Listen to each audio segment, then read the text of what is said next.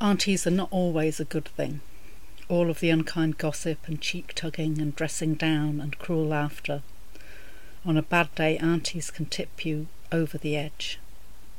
But on a good day, aunties can be unlike any other grown up, at once authoritative and iconoclastic, the most monstrous of self authoring families, not quite contained by the strict roles of blood and line a relationship of affinity or amusement or convenience, in the process showing that all of these things have their place in a human life.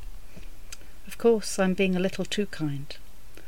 Aunties can be the figures who spy and scold and wield the most arbitrary of adult powers, taking it upon themselves to find out who has been kicking, shoving, spitting, talking back in any playground anywhere in the world.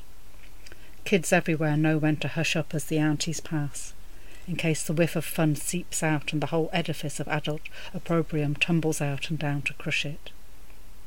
But on a good day, an auntie can absolutely save the day. Be the someone who can hear secrets and feel no compulsion to tell you what to do. Accompany to dangerous places, but not be bothered about keeping an eye. Be a grown up still caught up just enough in their separate life to forget to mess up yours. Reading back, I realise that what I think about aunties is really what I fear about families. Although I love the idea of familial bonds and extended clans, and the making of everyone into a close loved one, I'm also, and rightly, terrified. So much to fear and run from. No wonder people spend their lives rushing headlong into the dangers their families warn them about. So I also hope for an auntie who is not only the more acceptable incarnation of family. Of course, this is also the auntie that I'm aspiring to become. An auntie who is desexualized because outside any easily narrated script of relationships and encounters, but who simultaneously brings the erotic to the most everyday of spaces, and never in an orderly way. Is it grotesque, or is it old school glamour? How could we ever distinguish? An auntie who was playful, raucously so, perhaps to the point where play might feel a bit unsettling, but also an auntie who was allowed a mind, the full span of ideas and doubts and reversals, because aunties have abandoned the obligations of care. When aunties do care work, it's, it is a, as a favour to be relished, outside the ordinary and much harder to make invisible than the drudge, drudge, drudge of most caring. Unlike most carers, aunties can, in the main, come and go as they please, when they want and with who they want. And when they lavish some care on you, this is always a bit makeshift, never quite tidy. Forgotten bedtimes and lost school books. Fish finger Sundays, dressing up box glamour, and anything you want on the telly. A shoulder to cry on with no I told you so's, and always a story about how there will be a next time and a next time, and it's never ever done. Don't feel like it is wrecked because there's so many more episodes to come.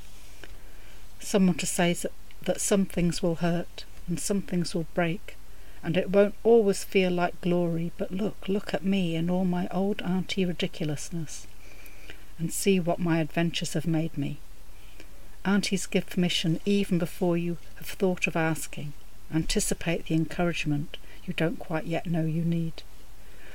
Relish the, the sweetness of audacity and also of tentativeness. Tentative, um, tentativeness, because they know nothing could be worse than not giving it a go. Offering a glimpse of a life where the rules of others are barely registered, perhaps are revealed to be hardly important at all. A life aunties dare you to live.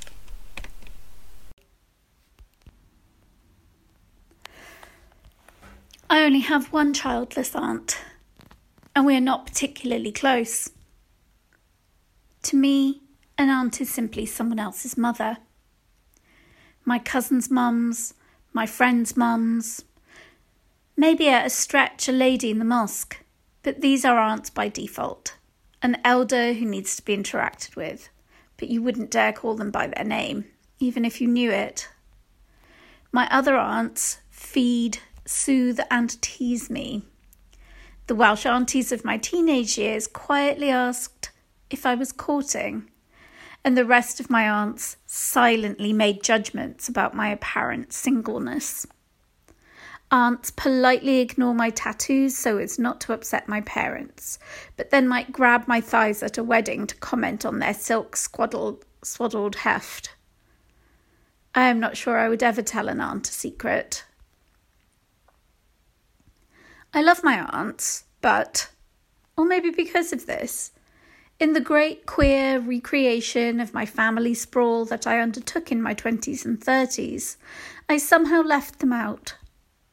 My chosen family is a net of sisters, siblings, moti bens, choti bens, sister brides, genderqueer cousins, maybe a mother or a godmother, this mentioned quietly, often unspoken, why create a new relationship that might end in rejection? And a rare brother, comrade, or even rarer uncle. My own personal web for mysteriously buried reasons, is auntie free. However, I seem to feature in the webs of several others as a chosen aunt.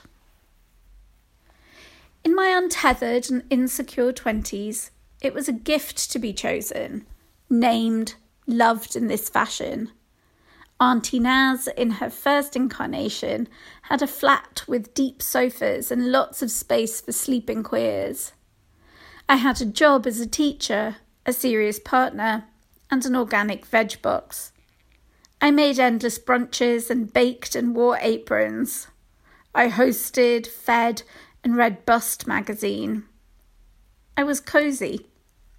My nieces and nephews were the same age, students and graduates figuring out families.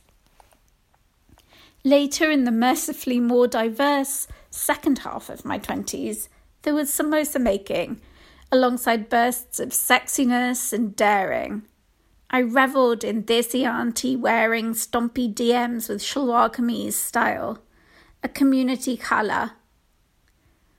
But there is something about community auntie energy that can new to you. Aunties are popped on the safe familial shelf in people's family closets, and there they stay. Somewhere along the line, this tidying away began to bother me. Aunts are occasional relations. They are pulled out for special events, to mark milestones, or when you need something. I am loved, I am chosen, but honestly, I am also often forgotten. Even favourite aunts don't get invited into the thick of it, do they? An aunt is outside of the nuclear bonds, loved but kept at a distance. Now I am in my 40s. I haven't had a partner in a while, the pandemic not being entirely to blame. I can't get through a whole veg box in a week or even two anymore. Laziness around cooking for an isolated, locked down one, for the most part. I no longer read Bust magazine. I am a community auntie to cheeky activist boys who swiped right but never acted on it. QTI POC young'uns, DIY punks, revolutionary babes, and the occasional young poet.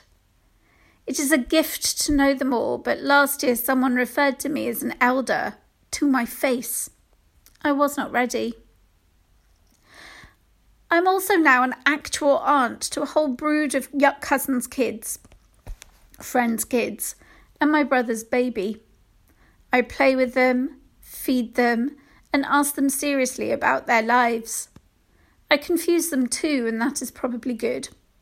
Who is this grown up with drawings on her skin? Why is she alone? Who are, who are her children? I suppose I get to be playful and unsettling, as Gargi puts it, and an aunt should be both. I should say more clearly that the auntie I am dreaming of becoming is nothing like the aunties I have had. Nothing in the family I have had is anything I want to replicate. If I take lessons in auntying, in the main I hope never to make any younger person feel what I was made to feel misshapen, out of place, never the one that anyone was pleased to see. But you know, as I've got older, so very much older, I've been feeling that I'm coming into my own. All those decades of feeling uncomfortable in my own skin, of never being quite the right thing in the right place, wanting things from family that family could never give. Now at last my knowledge of how to survive awkwardly is becoming useful to others. So, I'm anointing myself auntie to all those bereft of the auntie like indulgence of no judgment. I know I don't always get it right. Often don't, actually.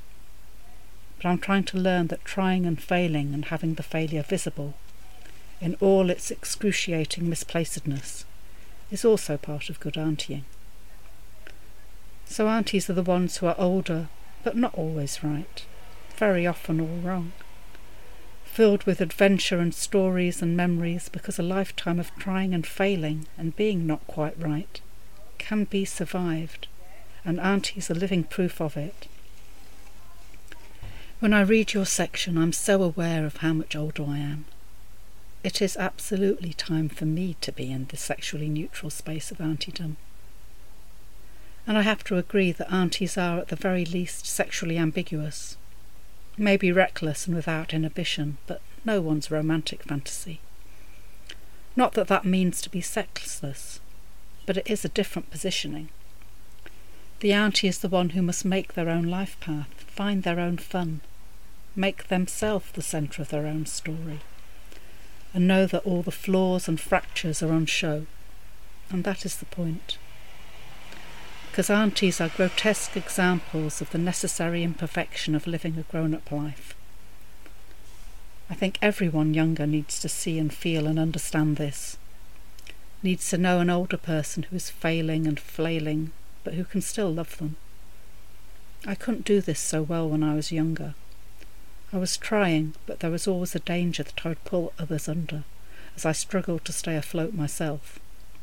But more lately, somehow I've grown into the sense of only just surviving, and knowing how to share those lessons of just about survival. My auntiedom is a demonstration that we can do it, however awkwardly. We can do it. Watch me stumble and mess up and carry on, and take strength. When I first read it, Gargi's initial section made me cry. I wrote my piece in response while feeling very lost and slightly bereft about my own life. I should say that I have cheered up quite a lot since then not least because of Auntie Gargi's own reassuring voice. And today I feel uplifted by the thought that the auntie is the one who must make her own life path, find their own fun, make themselves the centre of their own story. What is a queer life if not that? And what have I been doing if not making my own path, fun, and story? I want to say to all the younger people who see me as an auntie figure, in the best and most warm and messy sense of the role, thank you for your trust, affection, and joy. I hope I always look delighted to see you, that I can offer you what you need. I am jumping down from the auntie shelf, but I'm still there for special occasions and milestones. I am delighted to choose you and delighted to be chosen. But if you need me, I'll be off somewhere being inappropriate with Gargi and all the other rad aunties.